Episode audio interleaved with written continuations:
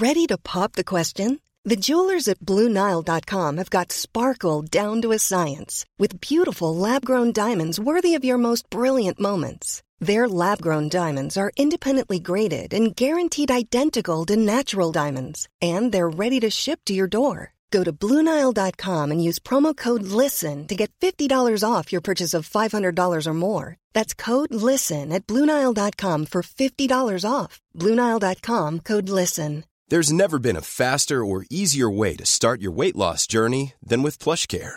PlushCare accepts most insurance plans and gives you online access to board-certified physicians who can prescribe FDA-approved weight loss medications like Wegovy and Zepbound for those who qualify. Take charge of your health and speak with a board-certified physician about a weight loss plan that's right for you. Get started today at plushcare.com slash weight loss. That's plushcare.com slash weight loss. plushcare.com slash weight loss.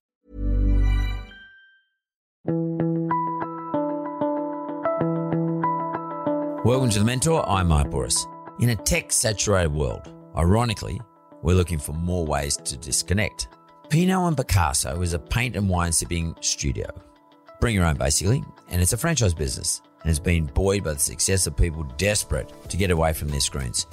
Founders Aaron Carrasco and James Crowe are high school mates turned business partners who set up their first franchise in Penrith in Sydney's West around three years ago.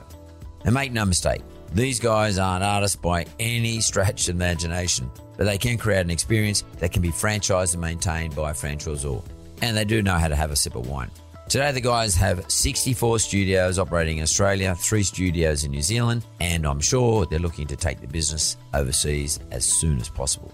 They've somehow managed to get Penrith royalty, Beck and Ivan Cleary, yep, that's right, from Penrith Panthers fame, who have just invested in a franchise located in Sydney's Northern Beaches. I'm going to chat to Aaron James about assessing and rationalising risk, particularly when it comes to deciding to take your first big leap into business. How you use data to rationalise decision making and judgments in a business that relies heavily on experience, you know, the emotional thing, and expanding your franchise business, which relies on those experience, into other international markets, particularly about the culture of international markets. How do I use data around the decisions and judgments to be successful in those international markets? So let's get into it. James and Aaron, welcome to the Mentor. Thank you for having us. Thanks, Mark. Um, all right, we're gonna we're gonna talk about your business a little bit later. Um, business being called Pinot and Picasso, which is pretty cute. Um, and we'll talk about the name. We'll talk about what it means. I'm dying to know why you chose Pinot as opposed to Chardonnay, but I guess it's going to be something to do with the name. Um, but let's just go back a little bit. Um, where are you two boys from? We're from Penrith. Penrith Western- boys? Penrith Western boys. Sydney, New South Wales. Right. uh, So, so you grew up, born and bred there. Grew up there. Yeah. Absolutely. Yeah. Wow. Uh, you look like an, you know, James. oh, You, you we had a footballer, Roosters, who looked very much similar to you. I mean, every team's got to have one redhead in the side. Like uh, you To- got token maniac. You've got to have a red. You got to have a red. You gotta have a red totally. nut. You must. I mean, I I remember um, Ricky Stuart used to always say that you've got to have a red nut in the side, otherwise your side's not complete. And um, but you look like a guy we had in our side for many years. Uh, very similar. Do you guys play footy or what's your deal? So actually, uh, we played footy at school together, uh, rugby union. We went to just a little private school in Penrith, and it was very, very like basic type rugby union. And and James, I, I I played a lot of football, rugby league outside of that, but I'll always say James is the most powerful ball runner I've ever seen. So um, he could have been anything if he probably In rugby applied, union? in rugby union Yeah, he yeah. applied himself a little bit harder. But If I had, Yeah. the, I think I think it was a fitness game for me back in the day. I was too concerned with, with cheeseburgers than um than getting some kilometers in the legs. Yeah, you you you, were- you didn't like to run. No, not at all, mate. Yeah, yeah. But Short he could sharp. run. But he could run, could he, Aaron? when he when he got going and uh, and came off the back fence, it was pretty to watch. Yeah. Were you in the same school, same year? Correct. Yeah. Uh, like were you mates at school? Yeah, yeah, and and and as we went a little bit further down uh, high school, we we definitely became a lot closer. And then once we went to university, we didn't go to the same university, but yeah, definitely stayed in touch, and it, it only got a little bit stronger as you started to go out a little bit more and um, really, you know, know who you want to be with as friends. And yeah, it's been it's been awesome since. Yeah, it's it's already cool that uh, you know there's a, a stereotype that people from outer west. I mean, I'm from sort of uh, these days called inner west, I guess, but um, then it was outer west when I went there, lived there. But today, outer west like Penrith, there's a stereotype that um, you know you either become tradies or uh, you know, no good or whatever, you know, gangsters. There's a whole lot of stereotypes, but the, you know, there is also a cohort of people who, you know, try hard at school and end up at uni. Not to say that that's the be all and end all, but nonetheless, you represent a, a, cohort of people who are slightly different to what would be typically considered to be the stereotype of uh, Penrith. Uh, you know, you didn't end up playing for the Panthers um, or anybody else that matter. Um, what was the influence on you, two guys individually? Maybe start with you, Aaron. What was the influence on you to go to university? I think the the system that we we came through. Um, my both my parents were migrants from uh, into Australia in the early '80s. Mum's South African, my dad's Chilean. Um, they worked really, really hard to put us through a really good school. What the fuck? A South African and Chilean. Yes. So how, oh, mate, how did that? How did so that? they both uh, migrated to Cabramatta in the Yeah, golden '80s period to Yeah. um, move to Australia, and they were neighbours. And I guess the rest is history. And they then set up uh, a little bit further out west in in Glenmore Park, which was um, a really fledgling suburb at the time. And they worked really, really hard to put us through um, a good education. So um, it was always kind of in line to you know you go to uni and and become a professional. Um, I went to uni to do podiatry, and then I suppose four years down the track, um, in my last semester, actually, I, was, I actually thought I actually hate this. I hate this more than anything. Um, and I just saw, I guess, um, what a lucky country Australia is at the same time. I know no different, but you just see how many people make a go of the Australian opportunities. So I thought, you know what, if if we don't have a go, um, I can now start to see why the term midlife crisis comes about, um, where people almost have a go when there's children and mortgages and cars and all those type of things, and you have to make it work from the very very start. So we kind of looked at each other and said, you know what, we got nothing to lose at this point, um, and yeah, that's how I guess this business started. But I guess the deeper inspiration is to I guess having a crack really formed. So you chuck podiatry in. I mean, I guess anyone would if they saw my feet. My God, like uh, podiatry is f- footwork. Correct. Like, Yeah. Yeah. I mean, that's a bit uh, out there. Why did you choose? I worked for Rebel Sport at the time and I was really interested in footwear and and, Oh, and yeah. again it was a really stable job. You were coming out on some pretty good coin and a decent lifestyle and um I just I, I- think the turning point was when you you had to go to pracs outside of uni. I would on that Sunday before a prac would start, I'd be thinking, you know, what can I run into or what kind of food poisoning could I start to think about getting and the amount of concussions that I didn't have to try and get out of these pracs um, made me think, you know what, if I can't do a week sitting here, um, how am I meant to do A life- lifetime. a lifetime, yeah. So Totally. What about you, James? It's uh, what did you did you study at university too? Yeah, I did uh, very similar storyline. Mum and dad never did university. Um, they just kind of worked their way up through the banks or, you know, work, dad worked for himself.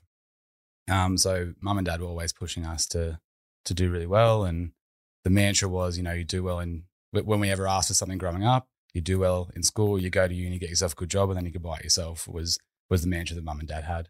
Um, and I ended up landing in criminology um, with a view to join the AFP or, or, or the New South Wales Police.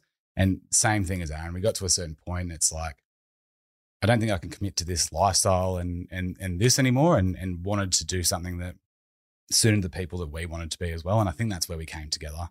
You know, there was always something bigger and better out there, and we we're seeing a lot of our friends out west as well have a crack and and and do something for themselves, and, and we really wanted to be a part of that. Yeah, plumbers making a fucking fortune, and you're sitting there at university thinking, "Man, my God, why don't I go and do plumbing or building or carpentry or bricklaying or electrician or something?" Absolutely. Or your mate's killing it. Yeah, exactly right. you know, especially out west. Uh, I, I, but I'm always intrigued, uh, like how two guys, either at the end of their degree or some way through their degree, sort of sit down and say, "What the fuck? Like, what, what's the moment? What's what? I mean, you're having a beer or like, or were you sort of whining each other up over a period of months? How, how did you do that? I mean, what happened? It's, I think it was just one of those things that was niggling away. And I, it sounds really ungrateful, but you go to university and you get a lot of free time. You think you're busy, but you've got, you know, some more Totally. free time than you can shake a stick at. Um, and we just started with the idea. We talked about, you know, starting, a, opening a cafe or, you know, a, a live music venue or something like that. And it just, the, the conversation, what over a beer? Like, because you went to different universities. yeah. yeah. So like you met, was you met? It was hook up just various weekends? periods of free time that we were probably playing testing. oh FIFA or whatever we probably a yeah, lot of beers. to be yeah, perfectly. Yeah, yeah, all the above yeah, fuck this. I want to get out of this. Yeah, what yeah, what can we do? It's killing me. Yeah, it, Yeah? Was, it, it was that. It was that. It's you know this isn't for us, and and like Aaron said, I don't think we saw ourselves working in someone else's else's business, and and definitely not from my perspective going into a government position, and I just couldn't see myself doing that, and that fueled these conversations that we had, and we had them regularly until we got to a point that you know let's let's do something about it.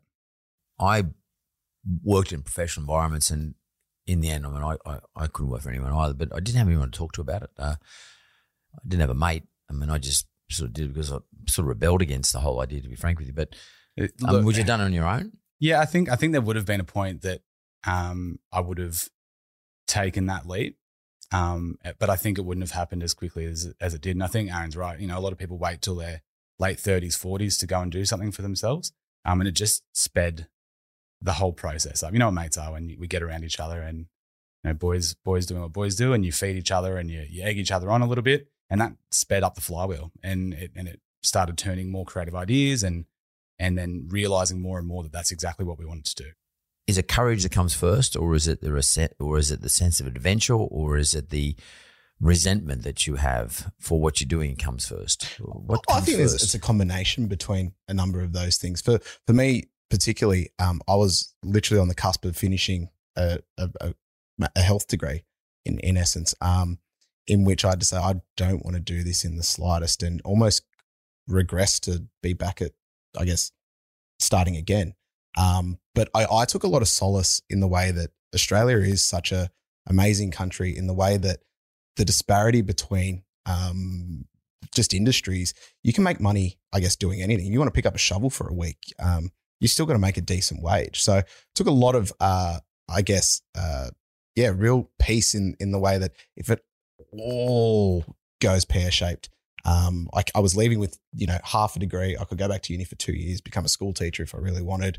Um, it wasn't, and we were you know really young at the time as well. So all those things uh, compounded to just make that decision that yeah, the uni wasn't going to be the the final point. and why did you decide to get into this business? So um, those who know me and Aaron know that we are by far the least artistic people in our head office. I saw that And- struck me by the way. I have to. I don't, I don't know what gave it away. No, but I, I was hoping you're going to really surprise the shit out of me and say, "Fuck me!" Like we you know we're you know fantastic artists or something. Fine artists. No, we, we, you know what? We haven't even tried. Uh, I'm sure if we, get, we put our mind to it, we could get there.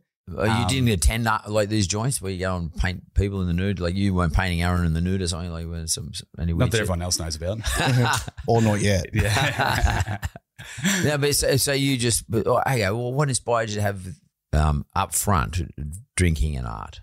that combination is is really really fun. I think as Australians, um, if we can do anything while drinking, it becomes automatically more attractive. Yeah, you yeah, think, yeah. you think barefoot bowls, Yeah, You know, footy, footy, anything like yeah, that. FIFA. It- Yeah. for- for Games. exactly right. Um, it, it does make it more enticing for someone. So we saw this as an opportunity to deliver something to our hometown that you have to come in the city to do. And Ah, yeah, okay. So uh, right, so already this sort of thing already existed in town, in, a, in like in the Greater Sydney area. yeah, it was um, something a little bit more stiff and a little bit more regimented and um, something that wasn't as um, entertainment based as what we thought we could offer. But you had experienced something. Yeah, the story goes is my fiance and her best friend um, went to a, a similar concept in the city, and they came home, and um, James was actually um, just. I was at the pub. James was in Vietnam, um, finding himself after a bit of a breakup, um, and they picked. Yeah, right. You found Very yourself. I found, found something. Still looking. um, and so they picked me up from the pub and they had, you know, they were talking about um, how proud they were about, you know, constructing something, which was an artwork. Um, there was two artworks in, in the back. And I said, you know what, this is pretty cool. I, I really liked their energy post that. They weren't, you know, blind drunk or anything like that. They'd had a couple of drinks, but they had a really, you know, nice experience. But they found that, you know, there was gaps in X, Y, Z. So that night we, I actually text James um, in Vietnam and I said, look, I think, mate, this might be the one. Um, and that actual conversation chain that we had on um, Facebook Messenger actually runs um, up the walls now of our head office. So it, it, it, it kind of just illustrates how, I guess, out of the blue it came. Um, and six weeks after that, we opened our first studio in Penrith. So it really did happen relatively quickly. What were you thinking when he sent that to you?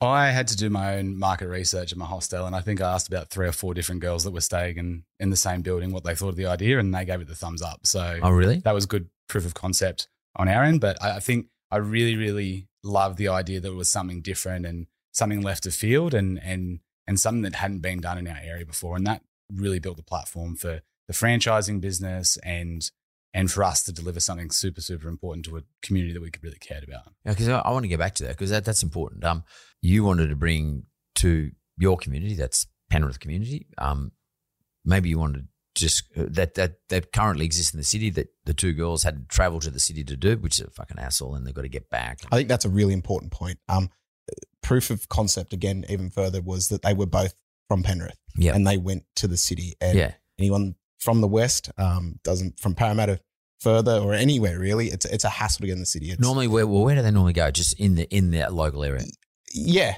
yeah. So um, we, yeah, we because you can't get home and shit like that. Is it's it? hard. Parking is even a hard thing. Yeah, You're in a. Wilson well, car you can't park. drink, Yeah, and so it's yeah. expensive. And, That's right. That's right. So all those things we thought, you know, what, if they're prepared to do that in Sydney, um, they'd be very well equipped to do it in their own home. What's like an Uber cost to get from say Penrith to the city? Depends on the time of night. Sometimes it can be. It's generally about 150 bucks. Can go up to about 200 bucks. Uh, One way. Yeah, most people just if they're going to do something like that, they'll just get a hotel out here. It's it's pretty much comparable, and you get a, a bed, a relatively nice bed to sleep on. So it is a hassle. Yeah, yeah, totally, and and and that's probably not something that most people really consider.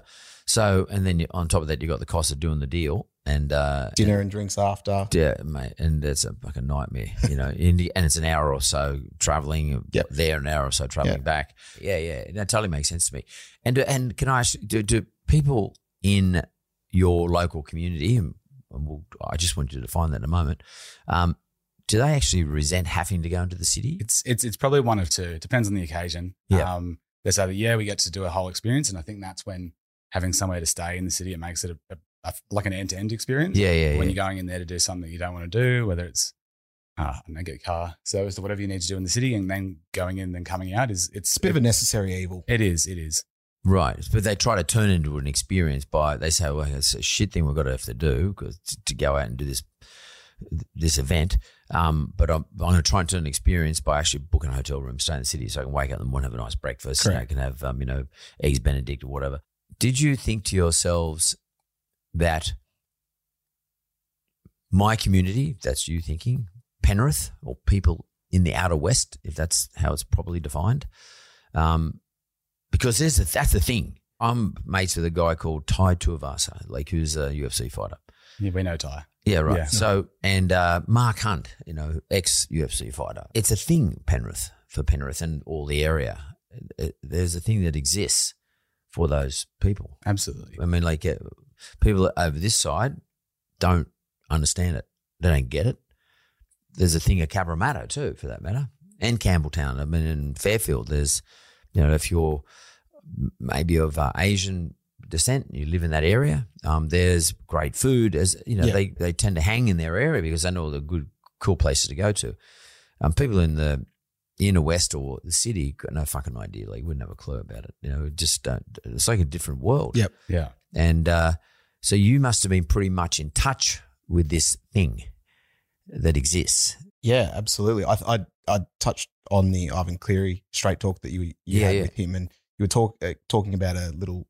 I suppose it, you don't want to call it inferiority complex, but you it's kind of in in pursuit of something better for your area. Yeah, yeah. Um, It's and a chip I- on the shoulder. Really. Yeah, yeah, It's like a, whether whether we put it there or someone else put it there, there is a, a chip on the west shoulder yeah, in yeah. some way, shape, or form. But what I'm sort of seeing too, though, is it's also they they accept where they live is pretty fucking good. Yep. Like, uh, you know, I, mean, I don't need to go in the city. I mean, sure, we got west suburbs people, and I grew up that way too. Like, we got something to prove. Yep. Um, but outside of that, um, you actually can be pretty proud of where you live and think it was fucking good here. Like, uh, Penrith is a good joint. Uh, It's a like, there's expensive houses out there. Yeah. There's a great football. You got the grand final winners out there. You got you pretty much got whatever you want out there. Yeah. Um, you don't need to come to the city. No, and I think if I mean you go out to Penrith now, there is a this is what Aaron was alluding to that there is a, a, a vibe of the area now, and it's buzzing, and and people can feel the progress that the area is making. And we we referenced to the guys before like the amount of good things to come out of Penrith this year. Oh, yeah. Um, Grand final winners. Um, Jess Fox won gold. Paddy Cummins test captain. Like there's all these really cool like national scale Penrith things. get a new stadium. yeah, we're getting a new stadium. There's a I mean, that, that, that in itself, by the way, is a reflection that the government's actually agreeing with you. yes, For They're sure. saying we need to spend some money out there because that's a thriving community that's going to vote for us or not vote for us. So let's just let's kick some money in. Absolutely. We- We're, we're a member of a, a, a business group and, and we've got mates who are all striving to improve Penrith, whether it's through um, restaurants or cafes or, you know, we, we opened a Mexican restaurant last year to add to the area and where we, we run a food and wine festival every single year because, too? yeah. And this sits as um, a part of that greater Penrith piece that we're doing things to contribute to the area that we're normally having to travel an hour each way to get. And the people of Penrith um, are so appreciative of things like that and and really do support people who just do have a crack like we have been. Yeah, that's pretty cool. Uh, I mean, you got, I mean, I was just thinking about we've got some great people come out of the area. Like, I mean, not just because they're famous, like MG and uh, Brandy Alexander. I mean, Yeah. I'm, I'm obviously rugby league people, and even Phil Gould at one stage there was uh, uh, Penrith was a Penrith coach. Um, one and a half, two million people live out that direction. I mean, if Sydney's got Greater Sydney's got more in excess of five million people, the the far west must have like at least 25% of that Yeah. population. So just in terms of population and where population growth is going to be greatest, um, and uh, you'd have to say that that's a, a prime area. Did you do the math around all this? Did you think this through mathematically? Probably not as analytical as that um, at that point. I mean, we were a little bit younger and we were just seeing, you know, uh, these housing estates just popping up and um, people flocking to the areas and um, apartments going up. So without kind of diving really deep into the numbers, um, I guess with our eyes, we were kind of making some assumptions going But "Look, this is- instinctively, yeah, yeah, this is yeah. booming. This yeah, is yeah. this is really on the up. You got the vibe though. Absolutely. Yeah. How, how many years ago were we talking about, by the way? Uh, Three, and a half. three and a half. We Yeah, started. it's not that long ago. No, so, no. so it's just sort of pre-COVID. Yeah. yeah, like a year or two Yeah. pre-COVID. So you you were getting the vibe about about the thing, um, and then you got excited about the concept or the experience, Yes. And then you said, "I'm going to take this back independent." That's your first one, Yep, that was your, our fir- your first, first yeah. branch Yep. franchise, or or is it a, a corporate owned one? No, Yeah, it, it's- uh, there was no hint of franchising, multiplying, anything like that. It You're was just going to have one. just again, it kind of goes back to what we're talking about. We looked at each other and said, you know what, this this might cost us thirty thousand dollars, start to finish for the year. Um, let's do it. And we've we've always said we had no idea, and we and we thought, you know what, what's the what's the harm in trying? But if it doesn't, you know, make it past its first year, um, you know, it's been worthwhile still, irrespective. we put in four thousand dollars each, and we borrowed maybe five grand from our well, from my parents to get going. Um, and that was, you know, in terms of a you know a, a mitigated risk, like nearly fifteen grand, throw it in and, and have a roll of dice and see how it goes. So the first one took how long to get up off the ground, and and what was the concept like? Yeah, so it was six weeks from that, like I said, that first uh, first text exchange to our first doors opening. Um, funnily enough, uh, my fiance and her friend, her friend um, ran the very first one, um, and she's actually our head of franchising now. So it's kind of gone very, very full circle, and she's amazing at her job. But she ran the first one; she's staff member number one, and I think the big difference, Mark, is that we built this for us to never work in it. Um, so the experience of the customer was paramount, and what we were looking for in a person to actually execute our service um, was paramount as well. Uh, we always say they're not artists; they're hosts. Um, they're there to facilitate a good time. Um, with that being said, we believe, I guess, the product that we aim to deliver is a lot of fun, and, and as long as we let adults kind of be and give them some direction, they're going to have a good time um, quite easily as well at the same time. So yeah, that's that was the the the the foundations of the first one. And we were so lucky in our local area that we had so many good people kind of get around us to start with. And that really catapulted us really nicely into um, a level of comfort, a level of being able to pay back uh, the loan to James's parents relatively fast. And six months after, we were kind of looking at each other saying, I reckon we could do this again. Um, and that kind of turned 2019. And from there, we went to, to Byron Bay.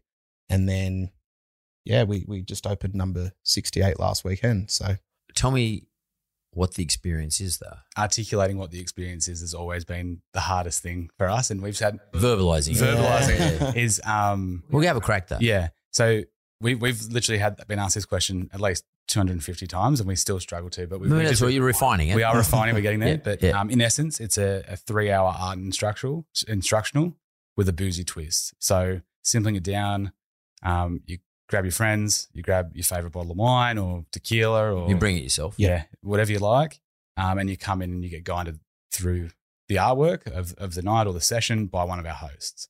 So really, really simple. Um, you know, we've got great playlists which are curated to support those evenings. We've got, you know, the staffing is a really big part of it because, you know, the artistic ability sits, you know, secondary to the hosting and the and the customer service that we look for in these guys. Um, and then people leave with a you know 16 by 18 inch canvas um, that they've painted, and you know, people hang it on the walls or they chuck it in the bin or whatever they do. But you know, they've created something in that three hours that they can go back and reflect on and and share with their friends and family as well. That's cool. Uh, we're going to go to break. I want to come back. I actually want you to take me through what I would experience if I walked into one of these one evening for three hours with uh, one of the production team. I might bring Simon with me, and uh, what we're going to experience. How's it all work? So, but we'll go to the break and Yeah. we'll come straight back. Perfect.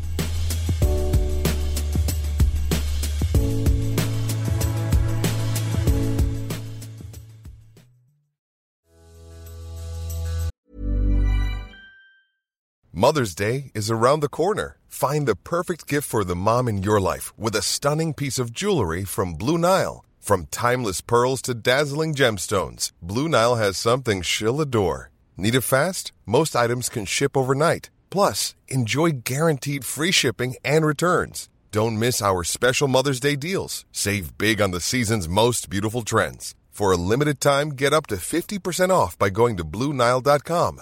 That's BlueNile.com. There's never been a faster or easier way to start your weight loss journey than with PlushCare. PlushCare accepts most insurance plans and gives you online access to board-certified physicians who can prescribe FDA-approved weight loss medications like Wegovy and Zepbound for those who qualify. Take charge of your health and speak with a board-certified physician about a weight loss plan that's right for you. Get started today at plushcare.com slash weight loss. That's plushcare.com slash weight loss. plushcare.com slash weight loss.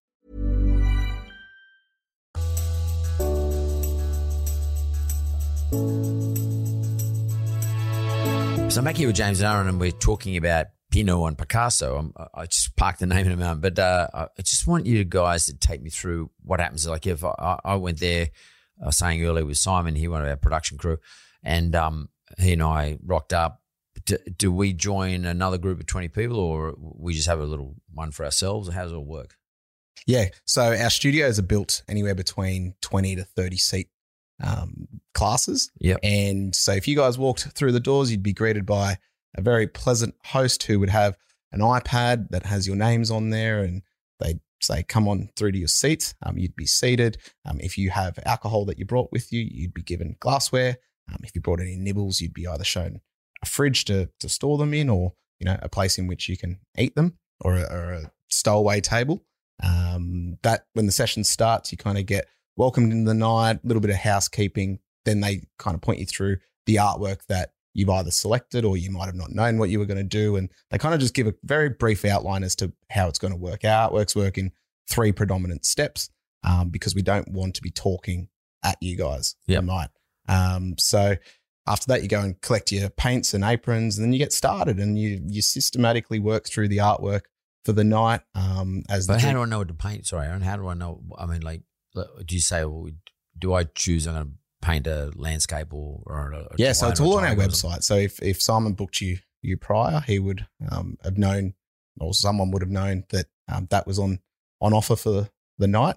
And we always say you can kind of do whatever you want as well at the same Yeah. time. And we got a lot of displays if you want to do that. If you're a good artist and you know you want to, What it's um, fucking crap? Like, I don't know what I'm doing. it's completely completely a judgment free zone, and you you've got three hours to kind of do what what you want. Um, we always think it's really cool that adults are able to be brought into the present um, because they're, it's probably the first time they're touching either a paint, paintbrush or um, working with color without painting their houses, um, where they actually can just you know stop and think. And sometimes um, we think you know it's so quiet in here.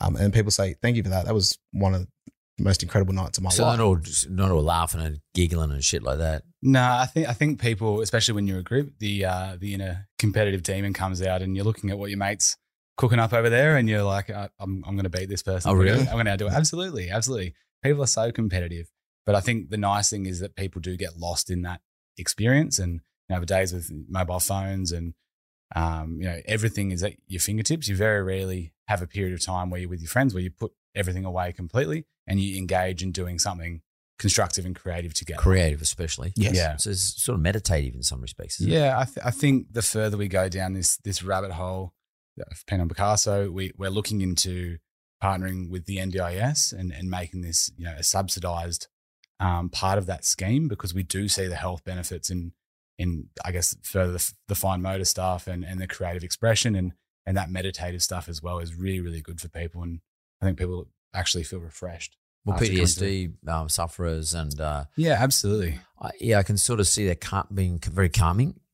Yeah, I mean, without even without the wine, like you know, add the wine. That's for it's another layer of yeah, calming. another layer or, or, or excitement. But yeah, and, and so um, I walk in. I only have to bring what I want to drink and maybe what me and Simon and whoever else come with wants to eat.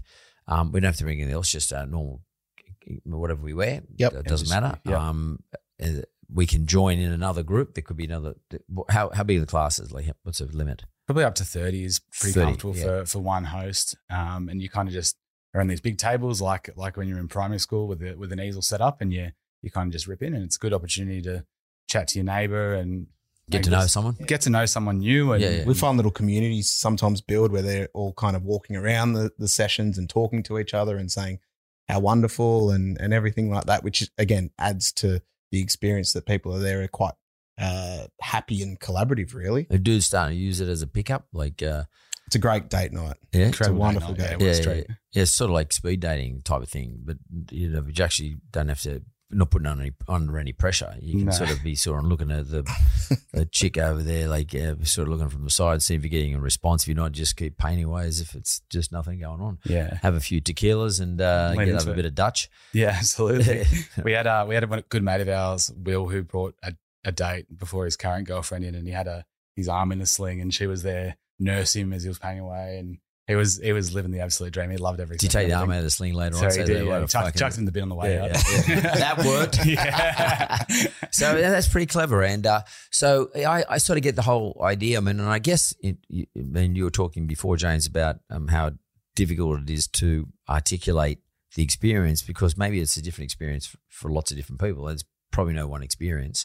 Yeah. it might be, I don't know, 20, 30 different experiences that you can sort of, you, you could get other people to articulate for you. Maybe that's probably the For reason. sure. And I think a lot of people get different things out of it as well. So finding a message that resonates with with everyone's always always a bit of a task. But um we, we kind of diversify what we do to to suit those people and like kids parties and um you know like specialist events like you know, paint you in a drag queen or, or pay your pooch and you know crazy people go over their dogs in this day and age. The opportunity to paint their dog is is you know the greatest thing since sliced bread.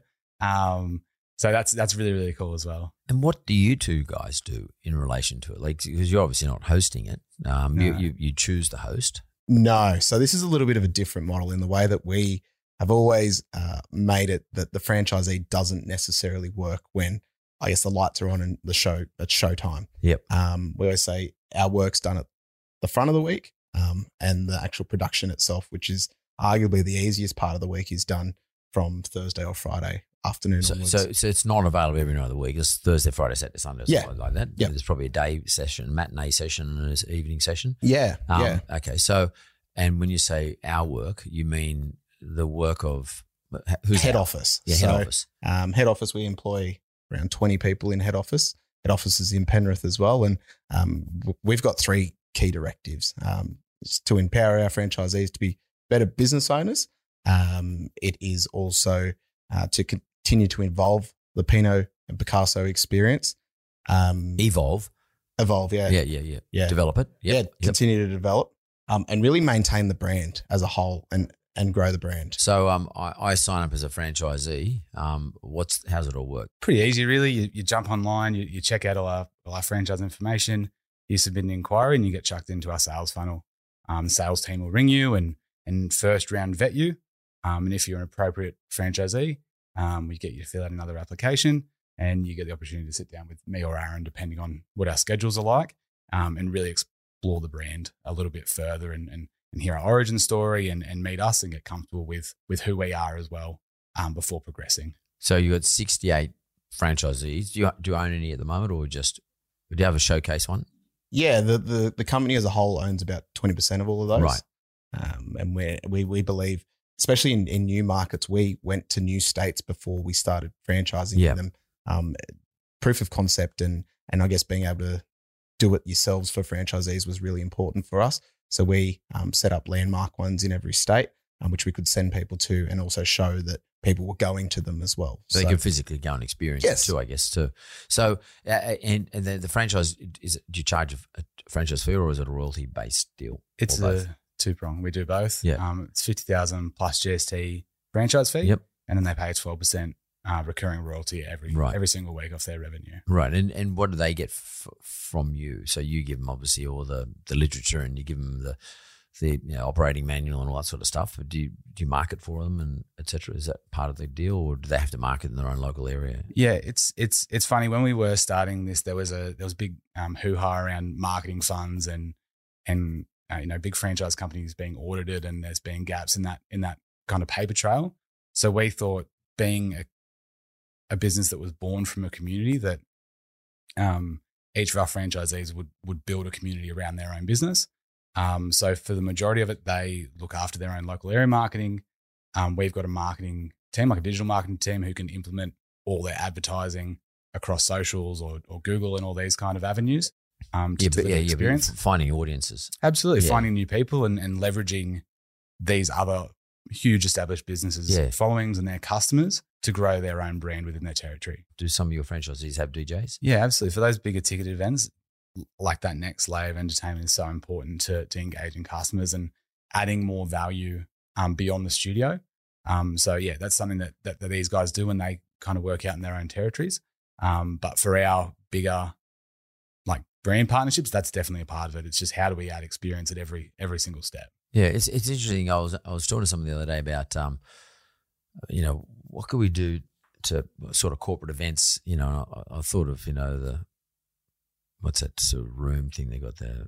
You know, what do they call that thing where you know you go and you have to escape room, whatever it is, and like that seems to be the, one of the go-to things. You know, or in the city anyway. You know, Macquarie Bank and everyone's using those sort of things. We have at Yellow Brick Road, but uh, um, I think um, Pinot and Picasso would be a good one. Um, f- just to offer that to people. Would you want, you know, to my staff in the city? Do you want to try that out?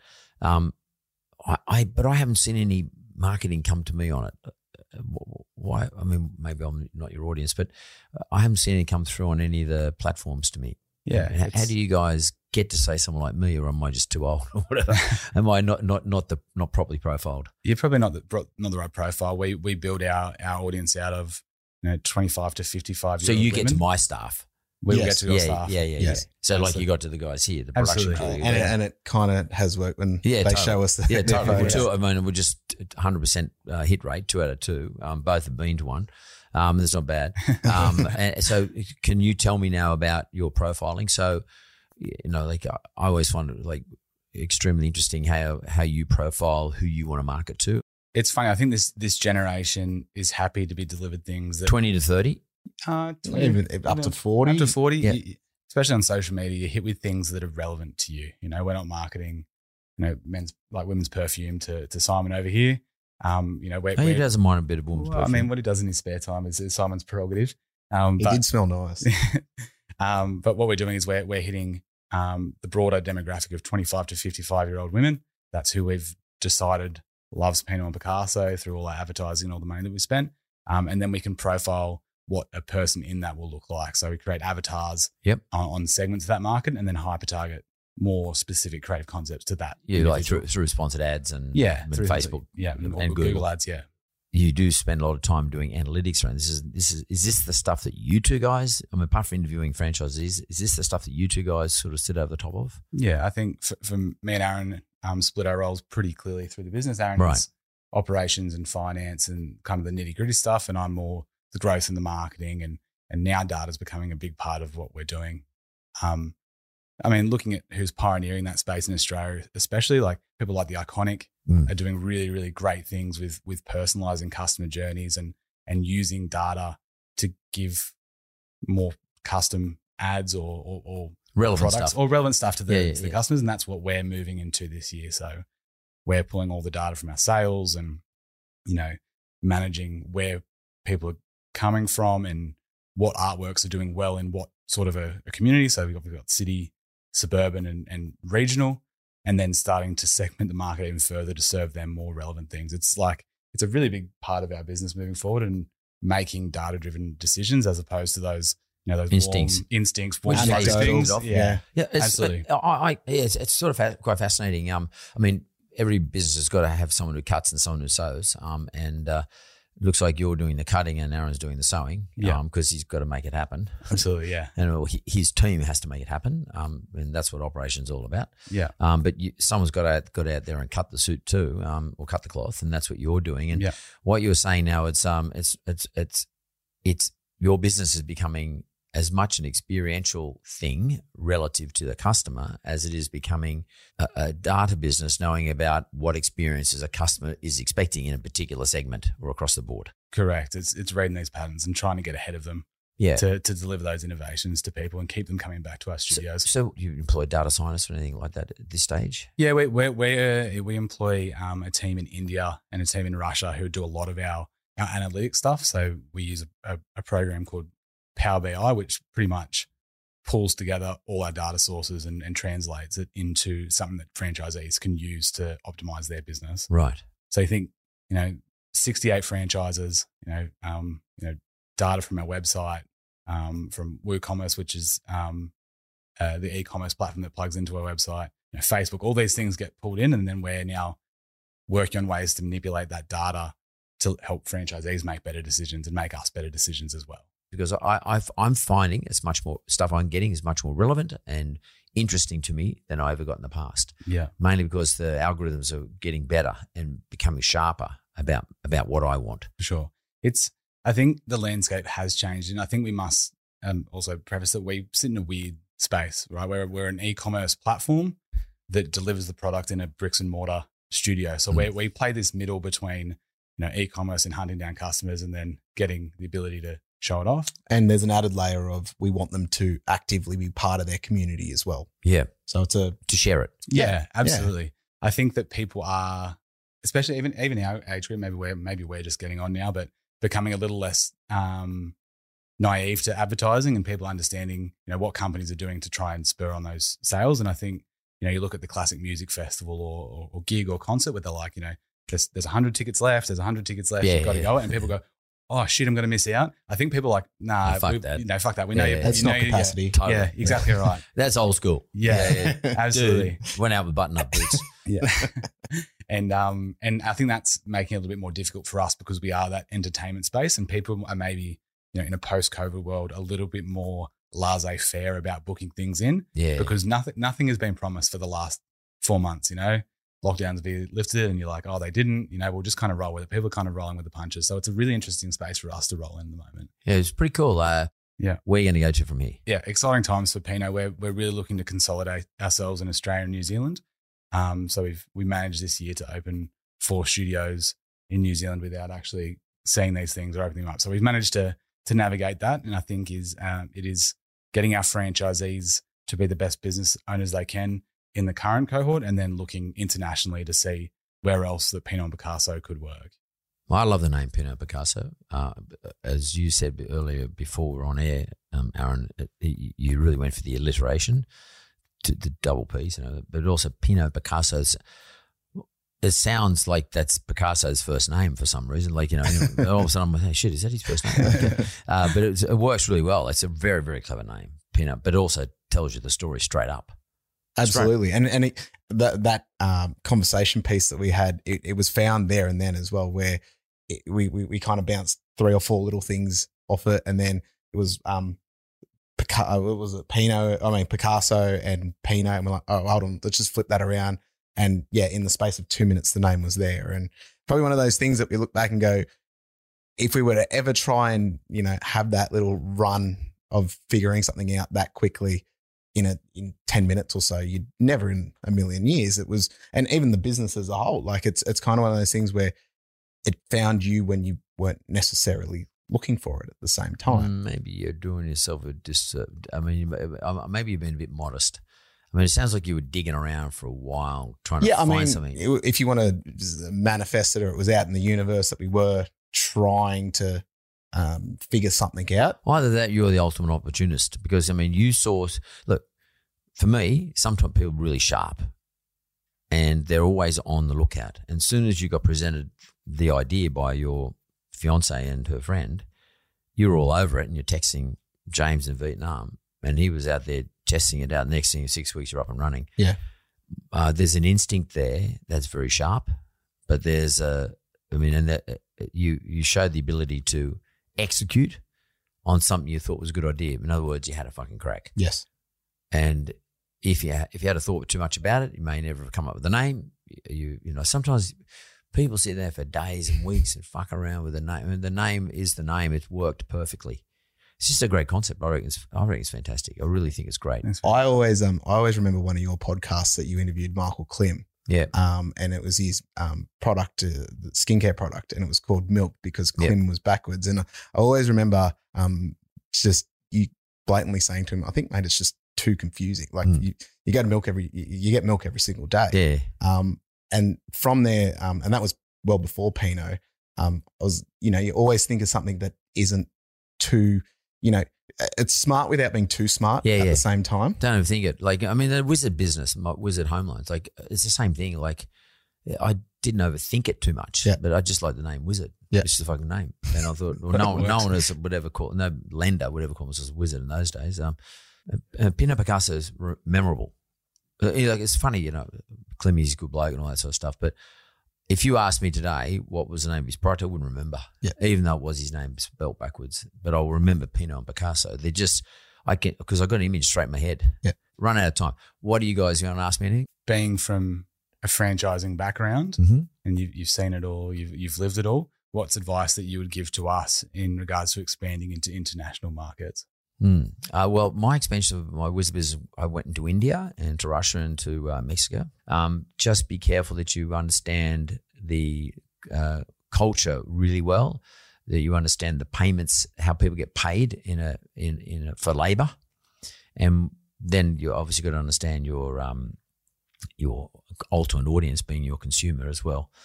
So it's bit of research, I guess, is probably the most important thing. And I, I think from our point of view too, what was really good from our point of view, it worked really well, was that we had a big partner there. So I think just going there on your own might be difficult. We had a partner in India, it was GE India, which whilst it was General Electric globally, it was all run by Indians. Yeah. Okay. And they knew everyone. They knew all the laws. They knew, you know, what the government expected. They knew which license you had to get. Uh, they could get things done quickly. I mean, like in India, it, it's the ultimate bureaucracy. I mean, Gandhi did one thing that really was really good. He he built the ultimate bureaucracy, which basically means that everyone's got a job.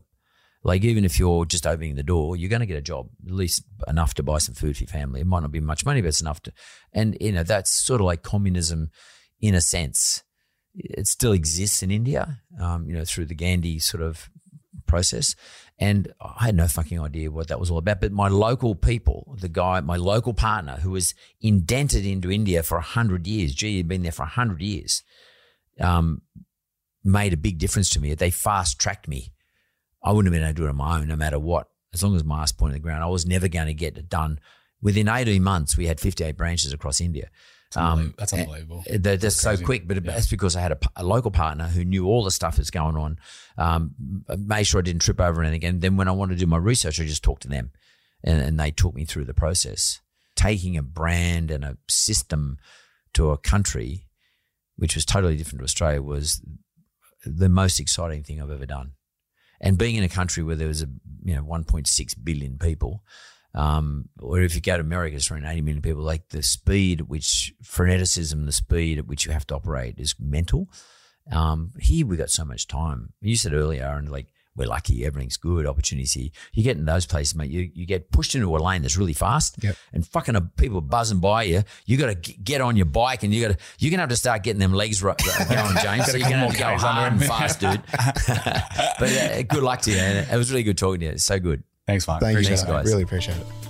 Thanks for listening to another episode of The Mentor with Mark Bouris. Audio and production is by Jessica Smalley. Production assistance, Simon McDermott. This is a Mentored podcast.